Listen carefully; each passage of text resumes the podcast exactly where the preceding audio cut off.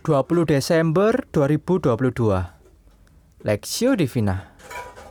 Mazmur pasal 99 ayat 1 sampai 9 Tuhan itu raja. Maka bangsa-bangsa gemetar. Ia duduk di atas kerup-kerup. Maka bumi goyang. Tuhan itu maha besar di Sion dan ia tinggi mengatasi segala bangsa. Biarlah mereka menyanyikan syukur bagi namamu yang besar dan dahsyat. Kuduslah ia. Raja yang kuat, yang mencintai hukum, engkaulah yang menegakkan kebenaran. Hukum dan keadilan di antara keturunan Yakub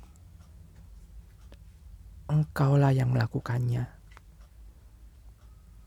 Tinggikanlah Tuhan, Allah kita, dan sujudlah menyembah kepada tumpuan kakinya. Kuduslah ia. Musa dan Harun di antara imam-imamnya, dan Samuel di antara orang-orang yang menyerukan namanya. Mereka berseru kepada Tuhan, dan Ia menjawab mereka. Dalam tiang awan ia berbicara kepada mereka. Mereka telah berpegang pada peringatan-peringatannya dan ketetapan dan ketetapan yang diberikannya kepada mereka. Tuhan Allah kami, Engkau telah menjawab mereka. Engkau Allah yang mengampuni bagi mereka, tetapi yang membalas perbuatan-perbuatan mereka. Tinggikanlah Tuhan Allah kita dan sujudlah menyembah di hadapan gunungnya yang kudus. Sebab kuduslah Tuhan Allah kita.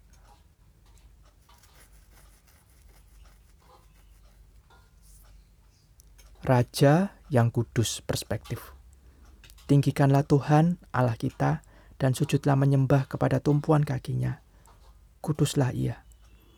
Mazmur pasal 99 ayat 5. Kehidupan orang percaya yang telah ditebus oleh Kristus seharusnya terus, terus menunjukkan kekudusan.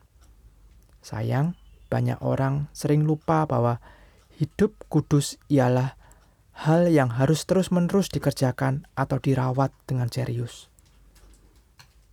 Mazmur 99 ini mengingatkan bahwa Tuhan adalah Raja yang kudus dan ia mau umatnya hidup dalam kekudusan.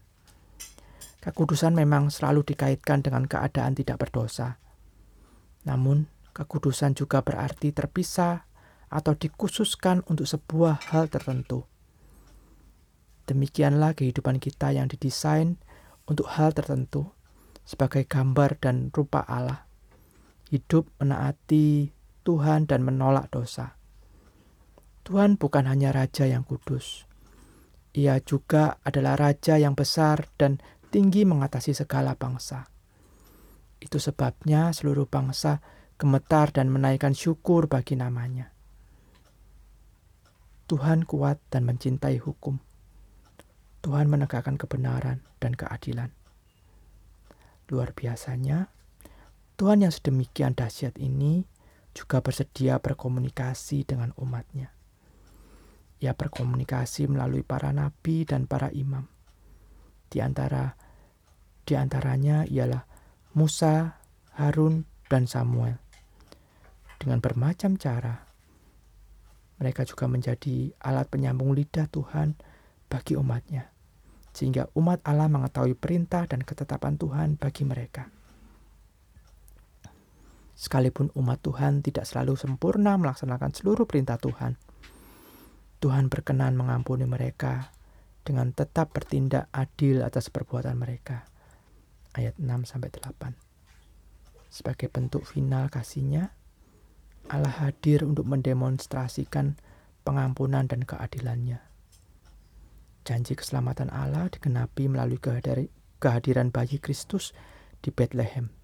Sedangkan keadilan Allah dinyatakan ketika Kristus menjadi penanggung hukum penanggung hukuman dosa manusia, sekaligus menjadi kesempatan kepada setiap orang yang menerimanya sebagai Tuhan dan Juru Selamat pribadi untuk mendapatkan pengampunan dosa dan dikuduskan hidupnya.